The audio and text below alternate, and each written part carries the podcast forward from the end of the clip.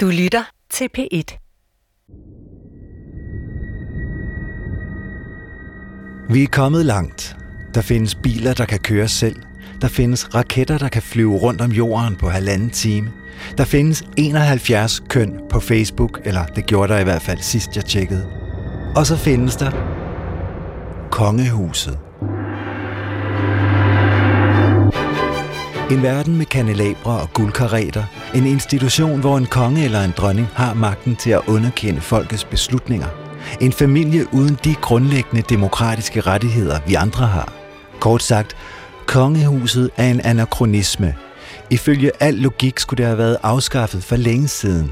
Men det er her endnu, og tre ud af fire danskere er tilhængere af det. Men hvordan kan det være, at noget så forældet som kongehuset kan eksistere i et moderne demokratisk samfund? I denne her podcast-serie i seks afsnit vil jeg prøve at forklare nogle af de ting ved kongehuset, der ikke umiddelbart giver mening. Derfor har jeg fundet frem til nogle af de mennesker, der ved allermest om fortidens konger og dronninger og deres rolle i vores allesammens Danmarks historie.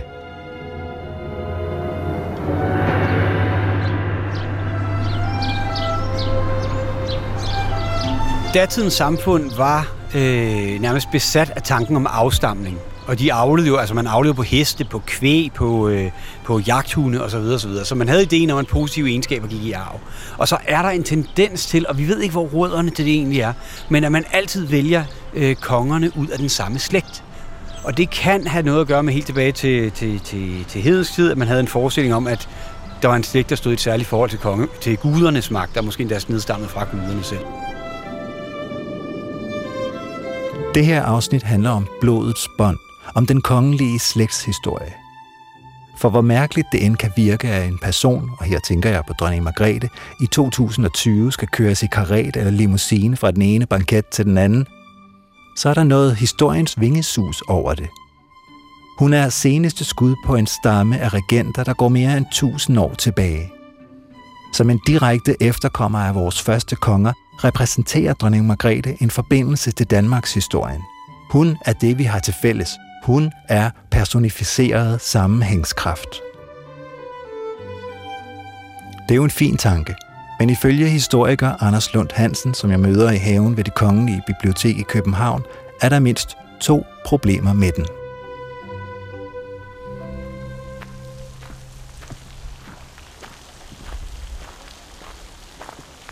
Altså, hvor sikker er man på, at øh, kongerne efter Gorm den Gamle øh, er, er sønner af hinanden? Ja, det er man nogenlunde sikker på. Nogenlunde sikre? Det er lige præcis det første problem. Hvis vi synes, slægt er vigtigt, hvis vi synes, at det er dronning Margrethes slægtskab med alle kongerne i kongerækken, der legitimerer, at vi stadig har et kongehus, så er det da ikke nok at være nogenlunde sikker på, at kongerne er i familie med hinanden. Hvis man ser på, på kong Harald, som vi kalder Harald Blåtand i dag, der er vi relativt sikre på, at han var søn af Gorm den Gamle, for det skriver han selv på øh, den store Jellingsten, at øh, Gorm var hans far, og dronning Tove var hans mor. Så det er vi rimelig sikre på. Så langt, så godt. Her kommer det første problem. Næste led i kæden, det er så øh, Svend, som vi kender som Svend Tviskæg i dag. Og der er der lidt mere grund til usikkerhed. Fordi den eneste kilde, det er øh, Adam af Bremen, der skrev over 100 år senere, og som i mangt og meget har vist sig, at man ikke rigtig kan stole på ham. Og han er altså den eneste kilde, der direkte siger, at Svend Tviskæg var søn af Harald Blåtand. Hvorvidt Adam af Bremen er troværdig, er noget historikere diskuterer flittigt, og nok ikke noget, de nogensinde bliver enige om. I øvrigt er det her på sin plads at nævne, at der var masser af danske konger før Gorm den Gamle. Dem taler vi bare ikke så meget om. Når den officielle kongerække først begynder med Gorm den Gamle, er det fordi, det kun er så langt tilbage, kongehuset kan påvise et slægtskab. Med visse usikkerheder, for det er jo så kun fra Adam af Bremen, vi har, at Svend Tviskæg er søn af Harald Blåtand. Hvad siger Anders Lund Hansen til det? De ting, der taler imod, at de skulle være sønner af hinanden, det er, at vi ved, at Harald han mistede magten til Svend i en blodig krig, som har efterladt sig spor. Vi kan se, de trælleborge, som, øh, som kong Harald byggede, de er blevet brændt ned, øh, muligvis angrebet nogle af dem.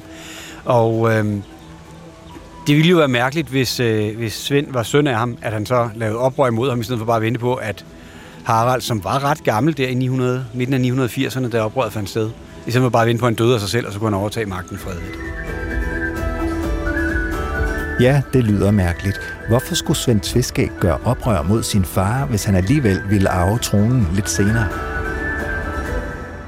Der er en øh, ganske plausibel politisk forklaring på, hvorfor, de, øh, hvorfor han lavede oprør.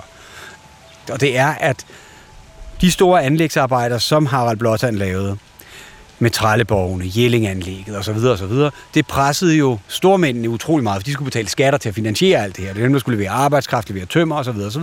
Så derfor var de trætte af ham, og det var dem, der stod bag oprøret. Og så har de så fået kongens søn til at stå i spidsen for det. Men sandsynligvis var det stormændene, der lavede oprøret, for at, få, øh, for at slippe af med det, det pres, der var på dem. Så Svend Tveskæg er sandsynligvis Harald Blåtands søn. Og det er jo fint i forhold til historiens vingesus og dronning Margrethes slægtshistorie, men hvorfor er det overhovedet vigtigt, at kongerne er i familie med hinanden? Det kan have noget at gøre med helt tilbage til, til, til, til hedens tid, at man havde en forestilling om, at der var en slægt, der stod i et særligt forhold til, til gudernes magt, der måske endda nedstammet fra guderne selv. Ja, det er vel det den samme altså, tro på, at, altså, at, at det fine, at uh, gå i arv. En af mine gode venner nedstammer fra Sten Stinsen Blik, og jeg tænker, Nå, men hun har også en poetisk over. der var ikke, nogen, der var ikke noget rationelt i det. Ikke nødvendigvis. Altså, der er jo noget, der hedder social arv. Øh, jeg kan se, hvis der er større chance for at blive landsholdsmålmand, hvis ens far også har været det. Øh, men øh, så der er også større chance for at blive konge, hvis ens, øh, hvis ens far også har været det.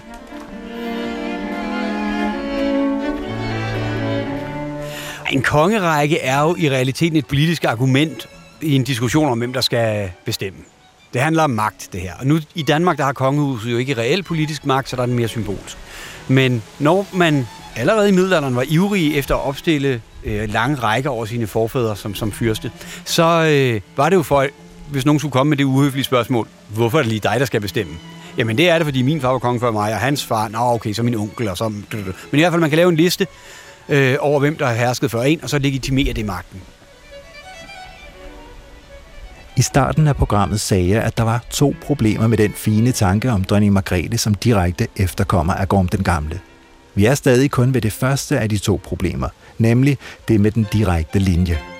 Historiker Anders Lund Hansen fortæller, at der er en vis usikkerhed omkring slægtskabet mellem nogle af de tidligste konger. Når vi går lidt længere frem i tiden, er der ikke bare tale om en usikkerhed. Her finder vi et klokkeklart brud i den lige kongerække.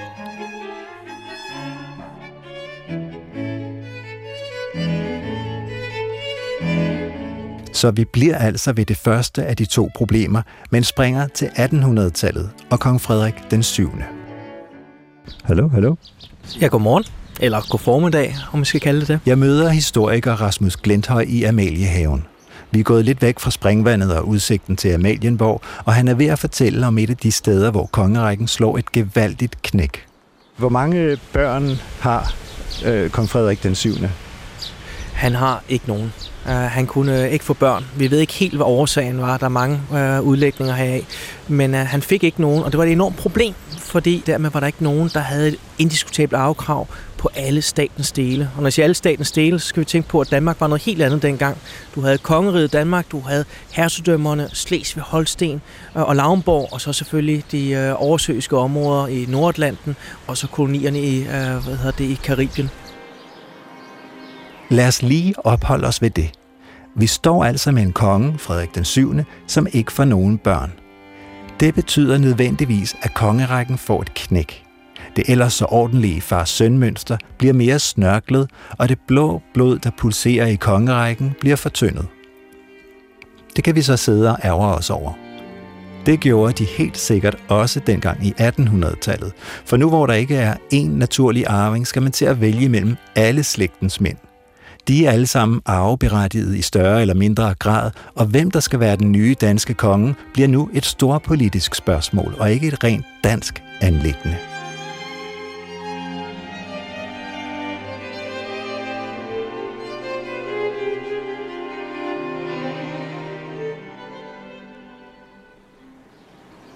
Allerede i 1830'erne er dem, der begynder at tale om, om det måske kunne være en god idé at få en øh, Bernadotte på den danske trone.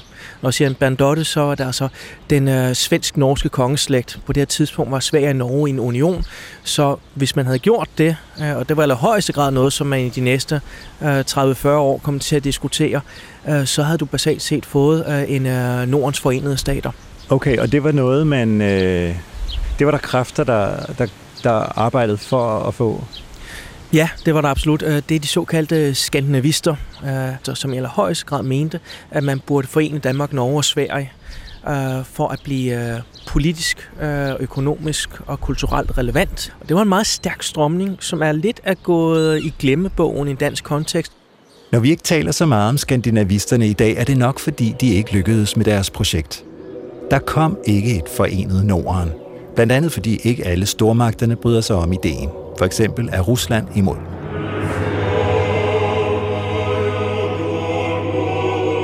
Den russiske zar har til gengæld en god idé til, hvem der skal være konge efter Frederik den 7., nemlig storhertug Peter af Oldenborg. Zaren, han kunne voldsomt godt lide Peter. Uh, så det var egentlig Sarens første valg, og da Saren var den mægtigste mand i hele Europa, og selv havde arverettigheder i forhold til hersedømmerne og til dels også i forhold uh, til Danmark, uh, så var der ikke rigtig nogen, der turde gå imod Saren. Så Sarens ord var næsten lov øh, så meget mod øh, hvad hedder den danske regeringsvilje og i allerhøjeste grad imod den øh, danske befolkningsvilje, så så det faktisk en overgang ud til, at det var Peter Ollenborg, der skulle have været Peter den første af Danmark. Nu var der bare en række problemer i den her forbindelse. Øh, Udover at, øh, hvad hedder det, Peter ikke talte et ord dansk, han talte tysk, det gør man nogle gange i Tyskland, øh, så havde han været øh, involveret i treårskrigen på Sisbe Holstensk side, hvilket i sagens natur ikke gjorde ham specielt populær i København, for at sige det mildt, eller i resten af kongeriget for den sags skyld. Uh, det var alligevel ikke nok for Saren uh, til at sige, at Peter ikke skulle være konge af Danmark, men problemet var under forhandlingerne, som man holdt i Berlin, uh, der opførte Peter sig på en måde, så ikke bare danskerne blev rasende, men prøjserne også mente, han var umulig, og til sidst Saren også mente, at Peter var en umulighed.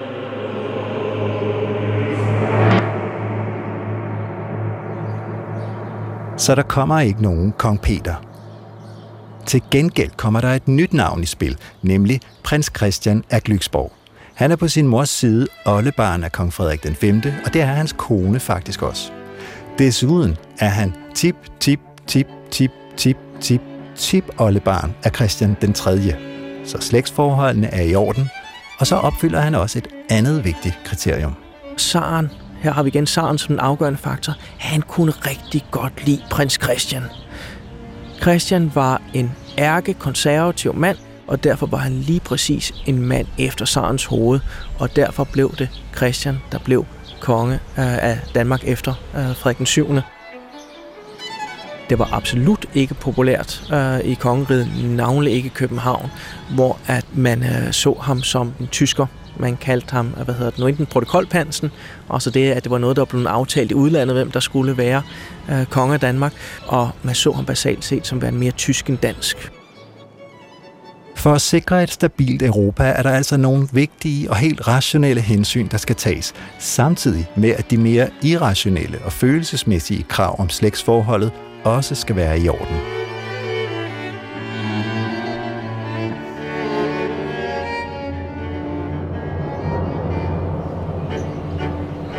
Man bliver så enige om, første omgang med Saren i Warszawa i 51, senere ratificeret af de andre stormagter i 52, mm-hmm. øh, at øh, Christian den, eller prins Christian af Glücksborg skal være den, øh, den nye konge, når Frederik den 7. dør. Hvad med øh, kongens, altså Frederik den 7. egen mening? Har, har det, spiller det en rolle? Har han, har han en, lov at have en mening? Uh, Frederik 7. har absolut en mening, uh, men det her er ikke hans valg. Uh, og så det er stormagterne, der trumler det igennem, og så både mod kongen og mod befolkningens vilje uh, i sidste ende. Uh, Frederik kunne ikke døje Christian. Han kunne virkelig, virkelig, virkelig ikke lide ham. Og der er ikke nogen tvivl om, at han langt hellere, og det har vi Altså, det har vi citater, hvor han siger direkte, at han langt hellere vil give øh, hvad hedder den, sin trone til enten øh, prins Oscar af Sverige eller til øh, Karl den 15. af Sverige. Og det siger han vel af gange. Øh, og det er jo sådan, at han direkte nogle gange til nogle familiefester møder op i svensk generaluniform for at understrege sin pointe over for prins Christian, at han absolut ikke kan lide ham, og han meget hellere vil have en svensker på den danske trone. Hvor, ja, hvorfor kan han ikke... Øh, Øh, han, er, han er bange for, at tilknytningen til Tyskland bliver for stor. Der er flere elementer i... Øh, jeg tror, der er et personligt modsætningsforhold. Øh, de er meget forskellige personligheder. Vi har den ærkekonservative, meget korrekte, lidt formelle øh, prins Christian, og så har vi den meget folkelige, udadvendte, øh, fordrukne løsløgner Frederik den 7., øh, for at sige det som nogle gange var. Det hænger voldsomt dårligt sammen, mens han rigtig godt kan lide øh, de, øh, de svenske øh, prinser og konger. Vi har et væld af møder mellem øh, de to monarker, Karl den 15. Øh, og Frederik den 7., øh, hvor at øh, de planlægger Nordens fremtid i forening, øh, hvordan at Karl skal arve Frederik, fordi der er ikke nogen tvivl om, hvem der kommer til at dø først af de to. Øh, og øh, ja, de, de hygger sig vældig godt sammen. De ryger pibe sammen. Øh, de øh, øh, drikker øh, mere end gennemsnittet. Øh, og så øh, hvad hedder det, kaster de med appelsiner øh, efter soldaterne, når de er på hvad hedder det, nogle lejretur med svenske tropper i Skåne. For, det gør de bare for sjov. Altså folk, når de er øh, lettere beruset, kan de få mange skægge ting. Det gælder også konger.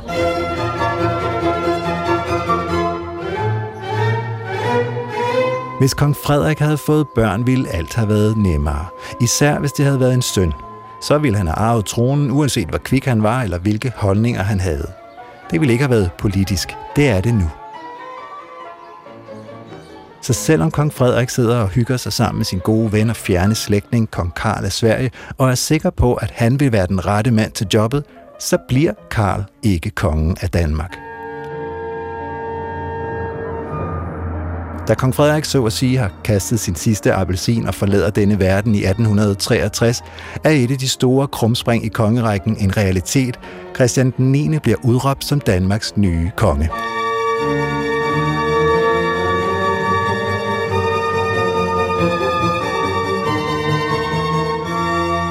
Det er jo det, der sker, når kongen dør. Så går konsejlspræsidenten, eller i dag statsministeren, så frem øh, på, på balkongen, på det her tidspunkt er det så altså Christiansborg Slot, øh, man gør det på. Og hvad hedder det, udtalelser af kongen er død, øh, kongen længe lever og udråber den, øh, den nye konge. Øh, og sagen er, at øh, der står tusindvis af københavnere samlet på Christiansborg Slottsplads her. Der er enkelte, der råber hurra, men ellers er der stillhed. Dødsens stillhed. Så begynder folkemængden at råbe, leve grundloven, altså den nye grundlov, øh, den som kongen ikke kan lide, leve ministeriet, leve Hall, konsejlspræsidenten øh, og Danmark til ejderen. Det er en meget, meget pæn måde at lægge pres på majestaten på, for at sige det mildt. Ja, de råber ikke øh, leve kongen, som vel var det, der var forventet. Det, eller der er enkelte, der gør det, men øh, det er de færreste, og hurtigt begynder man altså at råbe øh, ting, som helt eksplicit går ud på, at kongen har markeret, underskrive grundloven, og vi kan faktisk overhovedet ikke lide dig. Og det er så i de kommende dage, at man begynder at høre rundt omkring hele København, at det bliver råbt Leo Karl den 15. Øh, og du altså har sammenstød mellem øh, Livgarden øh, og københavnerne, Øh, hvor at du simpelthen må jage folk ud af Amalgade, øh, kongefamilien bor i det gule palæ i Amalgade på det tidspunkt, hvor der også simpelthen har øh, en, en ridende del af livgarden, der bliver nødt til at genne folk væk ved at, ved at slå dem med, med siden af sablen. Selvom vi tillægger slægten stor betydning, så er det for det danske folk i 1863 vigtigere, hvad Christian den 9. står for politisk, end om han er efterkommer af den ene eller den anden konge. Christian den 9. træder til i 1863, Året efter er 1864, og det springer vi over her. Men inden vi helt forlader Christian den 9. og det her eksempel på et krumspring i kongerækken, vil vi lige lade historiker Rasmus Glenthøj komme med en afsluttende bemærkning. For Christian den 9. ender faktisk med at blive ret populær, og han har i modsætning til sin forgænger stort held med at videreføre slægten. Christian 9 får rigtig mange børn, øh, og fordi at Danmark er en relativ øh, lille øh, statsdannelse, øh, så gør det, at, øh, at det er et sted, hvor det ikke provokerer stormagterne, øh, at nogle af hans børn får ledige troner. Øh, det betyder blandt andet, at øh, han har en søn, som ryger på den græske trone. Øh, han har et barnebarn, som senere ryger på øh, den norske trone. Øh, og så har han en masse smukke døtre, som bliver gift ind i de mest magtfulde kongehuse i hele Europa. Og så en datter, der bliver Sarina, og en datter, som bliver dronning af England. Meget bedre kan det faktisk ikke blive. Og så har han selvfølgelig en søn, Frederik Norton, der bliver dansk konge. Fra at have været en ret perifær slægtning er Christian den 9. nu blevet kongehusets omdrejningspunkt. Ham, hvis slægt skal føres videre. Efter ham kommer der rimelig godt styr på kongerækken, og vi forlader nu problemet med den brudte linje og går til det andet problem, der er med forestillingen om dronning Margrethe som efterkommer af Gorm den Gamle. Mens regnen lige så stille er begyndt at falde i haven ved det kongelige bibliotek, forklarer historiker Anders Lund Hansen, hvad problemet er. Dronning Margrethe den anden er formodentlig i slægt med Gorm den Gamle, men i realiteten så er der altså mange andre, der også er det. Især i de øh, de tidlige år af kongerækken, om man så må sige, der blev der ikke holdt særlig nøje regnskab. Øh, det blev ikke ført til bogs, hvor mange børn de egentlig havde, og hvor mange af dem, øh, der så var kvinder. Kvinderne blev registreret i mindre grad end mændene, og det er ret tilfældigt, hvem vi i det hele taget kender. Sådan en fyr som Svend Estridsen, han fik minimum ni sønner, som vi kender til, og et antal døtre, som vi slet ikke har overblik over. Så det vil sige, og de har jo fået børn alle sammen, der nok også har fået børn, der nok også har fået børn. Så det er rigtigt nok, at dronning Margrethe, hun nedstammer fra Gorm den Gamle sandsynligvis. Men det er der også en pæn chance for, at øh, en hel del af os andre gør øh, den ene eller den anden vej rundt. Og så skal man lige huske på det med kongerækken. Den ser fin og lige ud, men den passer jo kun, hvis alle dronningerne har talt sandt undervejs. Der kan også godt have været nogle smutter der. Øh, og på den måde, så kan vi alle sammen være lige meget eller lige lidt i familie med Gorm den Gamle. Skal vi, ikke, skal vi gå derind i tørvejr nu? Altså, hvis Gorm den Gamle fik tre børn, som hver fik tre børn, som hver fik tre børn osv., og det skete sådan helt, helt frem til nu. Det er 1080 år siden, Grum Gamle levede. Det er rundt regnet 43 generationer. Så det vi skal gøre, det er at sige 3 i 43 20. Det har jeg regnet ud. Det bliver, det bliver mere end en trilliard, som er et tal, jeg ikke engang vidste fandtes. Det er en milliard milliarder. så, så altså, han har en milliard milliarder efterkommere. Det, det er jo flere, end der er mennesker, der nogensinde har levet. Så det kan jo ikke passe. Men, men vi kan nok godt konkludere, ligesom du også gjorde før, uden at lave regnestykket, at der er mange af os, som er i familie med Gorm den Gamle. Ja, og med andre, der levede, kendte som ukendte, der levede dengang jo. Vi må komme et eller andet sted fra. Nogle af alle de der efterkommere har jo så også skiftet sig med hinanden, og på den måde reduceret tælletræet lidt. Så altså, hvis vi lige skal samle op, når vi siger, at kongerækken starter med Gorm den Gamle, er det bare noget, vi siger, fordi vi ikke kan påvise slægtskabet til de tidligere konger. Og i selve den kongerække, som vi så anerkender, er der nogle usikkerheder og nogle gevaldige krumspring. Dronning Margrethe nedstammer dog temmelig sikkert fra Gorm den Gamle, men det er der rigtig mange af os, der gør ligesom vi i øvrigt, ifølge studier refereret i den engelske avis The Guardian, alle sammen er efterkommere af for eksempel Kong Futse og profeten Muhammed. På en måde tager det lidt af glansen af dronning Margrethe, at hun ikke er den eneste efterkommer af Gorm den Gamle. På den anden side... Jeg tror faktisk ikke, det har så stor betydning. Kongehusets status i dag er i høj grad båret op af folks øh, positive følelser for det. Og hvis der er et par skrammer i, i billedet langt tilbage, så tror jeg sagtens, folk kan, kan gå til det. Øh, at Gorm den Gamle ikke kom helt lovformeligt til magten, at dronningen måske ikke er mere beslægtet med Gorm den Gamle, end så mange andre er, øh, at der er nogle huller i kongerækken, at den ikke er så lige, som den ser ud. Alt det tror jeg ikke betyder så meget for den almindelige opfattelse. Der vil man mere se på, hvordan kongehuset opfører sig i nutiden, og så forholde sig til det. Men det er selvfølgelig godt at have den rigtige historie med sig.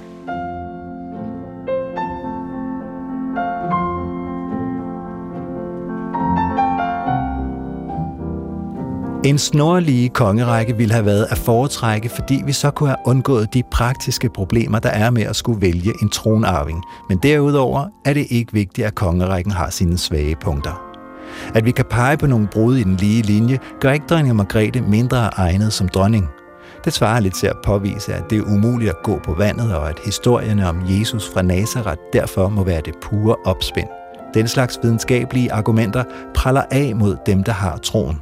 På samme måde er vores nuværende kongehus populært, og det bliver ikke mindre populært af, at der er nogle detaljer i historien, der ikke helt hænger sammen.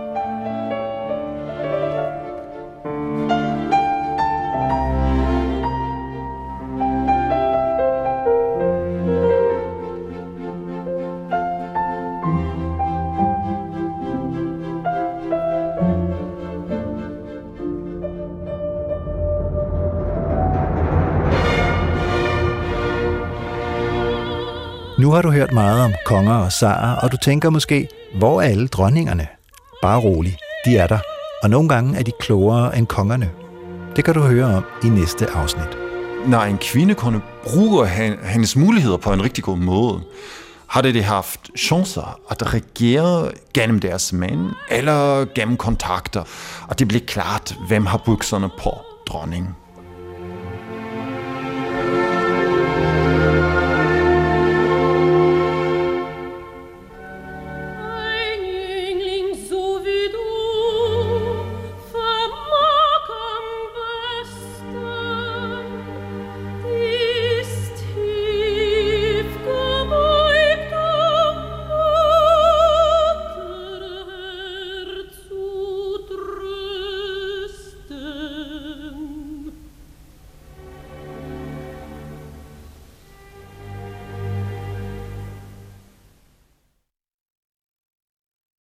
Du kan høre flere P1-podcasts i DR's radio-app.